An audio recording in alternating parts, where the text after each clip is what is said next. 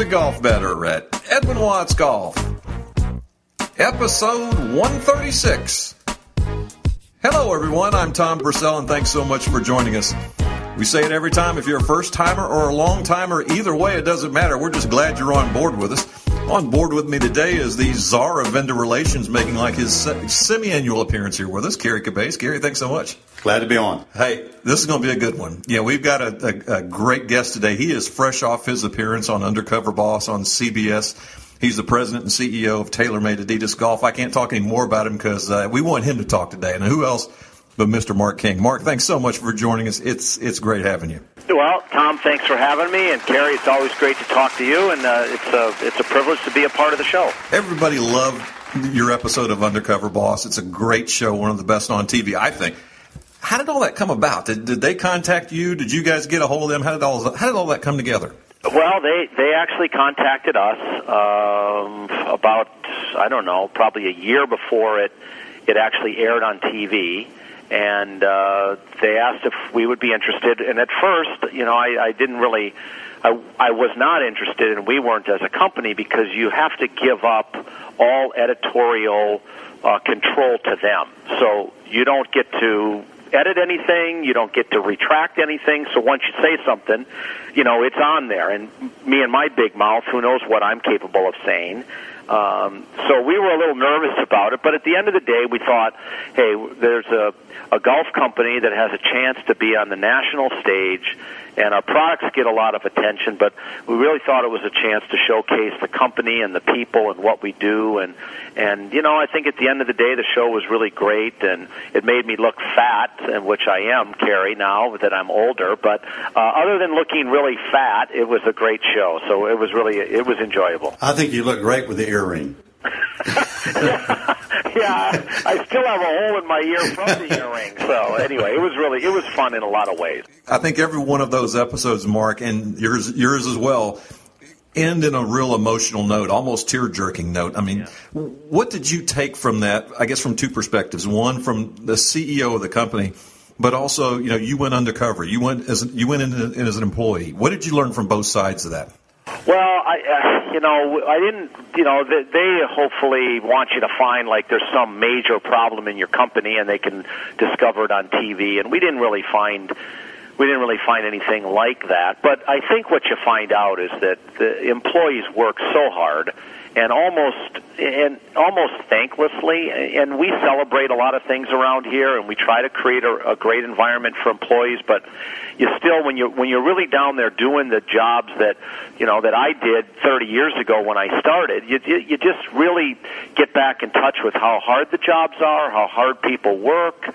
You know they get paid but they don't get you know they don't make a lot of money. And so I think you just learn that you need to appreciate every employee more than you probably already do and then the, the other thing that I found out was, and, and this is probably not an epiphany or anything, but you know, I sit around in the, the, the head office and you, you talk about what you want people to hear and what you want them to understand. And by the time it gets down to the average employee, uh, it doesn't even resemble what you what you first started to say. So I think, you know, really, uh, we've worked really hard on effective communication, more communication, more transparent communication. Because I think the more people um, know about what's going on, the, the the, the better chance they have of making a, a good contribution. So I think appreciation and communication are the two big things that, that were glaring to me that we could improve. Well, you leaned a second ago toward your beginnings. Talk talk a little bit about your beginnings. I, I heard somewhere that you were the company's first salesman first outside salesman, right? Well, no, I don't know if that's the case, but I certainly was one of the first. It was uh, 1981, so the company really. Gary Adams had the idea of the company in 79, and 80 was really their first year in business, and I started in 81. And I moved from Green Bay, Wisconsin to San Diego, or Vista actually, which is, you know, right alongside of Carlsbad where the plant is and started out as a territory sales rep, commission sales rep. Um, I was 21, right out of college, and you know I didn't know anything. I was a golfer. I was a, a college golfer, but I didn't know anything about the golf industry. I didn't know anything about selling. Um, but I had a passion for the game, and and the the equipment was so revolutionary at the time that you know it gave us a chance to to talk about something interesting. And uh, you know, 31 years later, I'm still here. Over that timeline of 31 years, Martin, what would you consider some of the milestone events of the company? I've got a few written down myself, but I'd just like to see how yours might match up with with mine. Well, there's really for me, there's only one milestone, and that is after about 15 years of badgering Edwin and Kerry about the big box and Golf Digest, uh, which Callaway always had, and they always had the front of the uh, the mailer. I think, Kerry, we finally got that, didn't we? You got it, Mark. You definitely did. that to me is the ultimate milestone.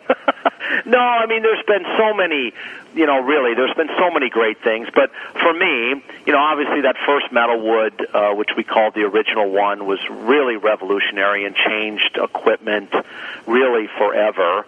Um, and not our milestone, but certainly one in golf is when Callaway launched the Big Bertha, and they dominated the 90s, you know, with that product. And in the 90s, then we launched a club called the Burner Bubble, which you know helped us survive kind of the onslaught of Callaway during the 90s.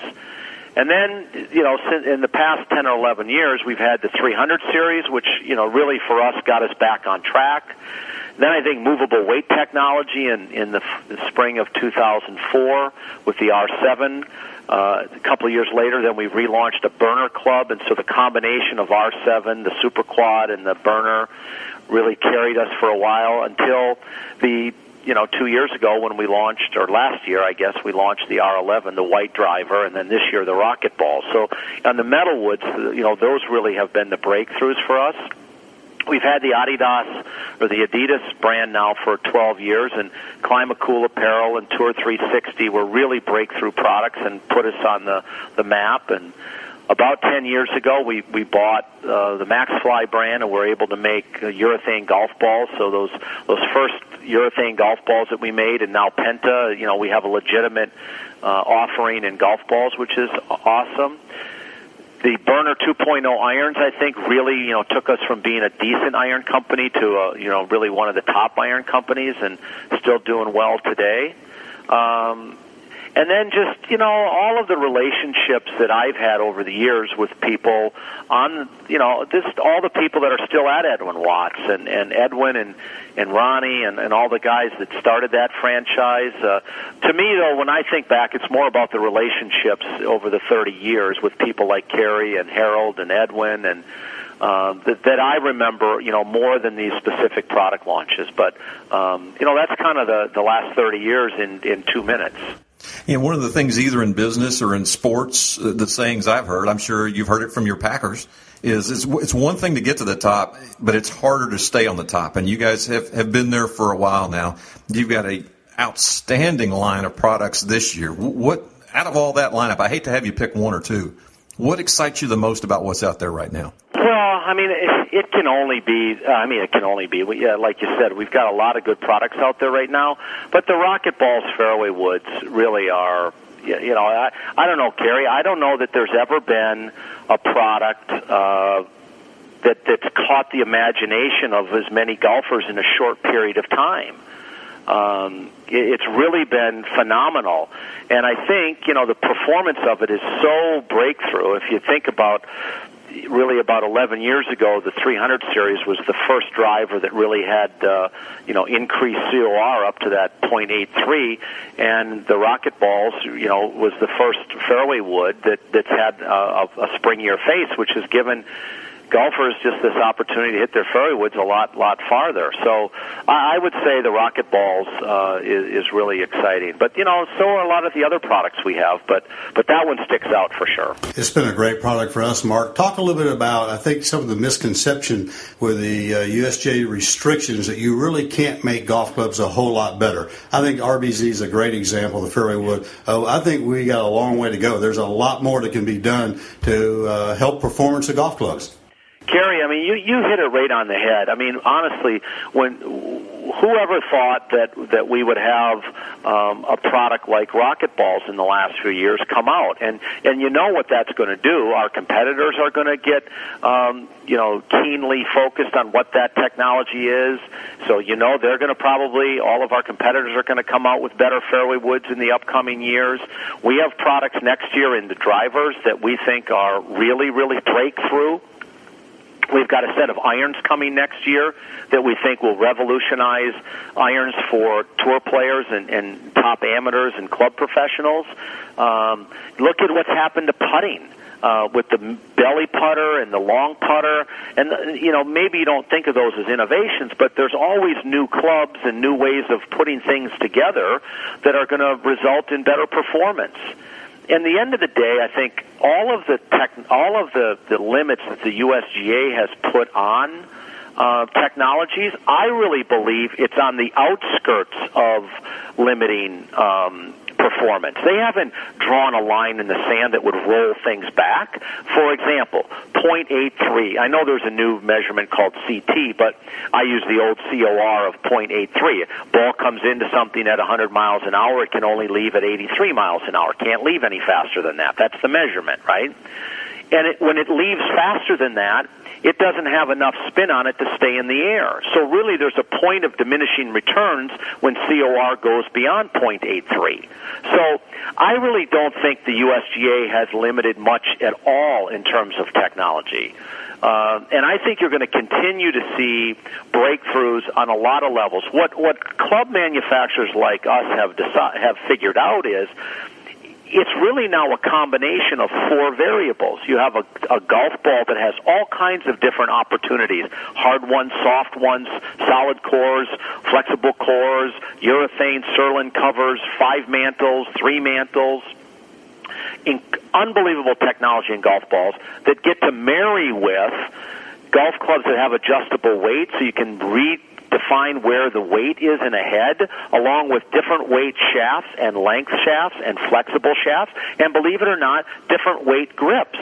So those variables give you unlimited ability to increase your performance. And I, and Kerry, I think you're right. It it it's not going to stop. We're going to launch a set of irons next year for tour players and and really top players that I believe is going to revolutionize play in, in a set of irons that's traditionally been forged. Uh, for all kinds of reasons, and it's it's going to revolutionize that category. So I, I just don't think we're going to see any. Everything else in the world is moving forward. Golf equipment is going to do the same. Mark, when you talked about milestone events, a couple you mentioned the uh, acquisition of Adidas, Ashworth. I guess everything comes in A's with you guys. This past year it was Adams. Yep. Where do you see Adams Golf, a tremendous company fitting in your family? Well, we're really, really excited about it. We've been, we've had our eye on Adams for about five years, uh, and we do really for one simple reason, or for really two reasons. One is we believe that, that the TaylorMade brand really sits best at kind of the top of the player pyramid. Uh, we start with tour professionals, top amateurs. We make most of our equipment for really serious golfers. And a lot of golfers out there are intimidated to buy a TaylorMade driver. The same way they're intimidated to buy a Titleist golf ball. And so when we speak so much about performance and tour players, it doesn't attract every golfer to our brand. We believe the best opportunity to reach all golfers is to have a brand that really sits for the average golfer. And I know today the Adams brand sells a lot of senior clubs and they sell a lot of hybrid sets and some clubs to women, but we really see Adams mid and long term really being every the the every golfer's brand. And um, I think Callaway sat there in the 90s and we think Adams can be there in the future, which is whether you're a tour player or a 36 handicap, it's a friendly brand, it's fun, it's open and inviting, which the TaylorMade brand is really not open and inviting. It's a little more so today, you know, because of white and names like RocketBallz. But at the end of the day, of the day it's a performance brand with high performance products. And I think we can make clubs that are easy to hit for average golfers. I think as the game continues to evolve and we try to bring in new people, um, I think we're going to need equipment that's fun and easy and uh, I think the Adams brand is perfect for that. It's got tour support. all the way down to beginning women's players. Uh, and that's what we're looking for to complement the TaylorMade brand. Plus, we went out and we talked to people, you know, like Kerry and Harold and people in the industry, and you know the support of that brand and the products and the technologies they have are incredible. So we're really excited about having um, the responsibility of that brand alongside of TaylorMade's. Mark, regarding the game itself, um, state of the game in your mind, I think we have a lot more people watching golf this year. There's a lot more buzz. How, how do we get more people out on the course? Well, you know, there's been a lot uh, in the last three or four years. Um, we're talking about it as an industry, which I think is really a positive thing. Um, you know, there's been a lot written about, you know, it takes too long, it's too hard, it's too expensive. Um, but there's been a lot of research done, especially by the National Golf Foundation in the last year, that says those really aren't the limiting factors. The limiting factor is people don't have fun when they play golf. And I think most of the initiatives right now are around how do we make golf fun? How do we make the entry to the game easier? You know, like if you were going to take up skiing for the first time, snow skiing, you wouldn't go to Mammoth Mountain and go to the top of the mountain. You'd go to Big Bear and you'd go to the bunny slope and you'd learn how to ski on an easy one and you'd have fun and you'd laugh and and figure out if you like the sport or not. So we need to be able to bring people into the game in an easier way, less intimidating, and have it be fun. And I think all of the initiatives now, from the PGA of America, Golf 2.0, the First Tee, a lot of things now are really, I think, really focused on the right thing, which is how do we make golf fun. There's a lot of ways to do it. Um, but I'll give you an example. At my club, Kerry's played there, Shadow Ridge, many times. Um, we now have music on the driving range. So when you go there to hit a golf bucket of balls, there's music piped out on the driving range. It seems like it's not such a big deal, but the whole atmosphere around the clubhouse and the putting green and the practice tee is more lively. People are talking, and uh, we've had some members complain about it. But at the end of the day, it's kind of changed the, the environment a little bit. So I think you know, music in carts, shorter holes, bigger cups, different equipment, which is one thing we're looking at with Adams. You know, different kinds of competitions that are more fun than just, um, you know, competition based. I think really are are, are going to bring new people in.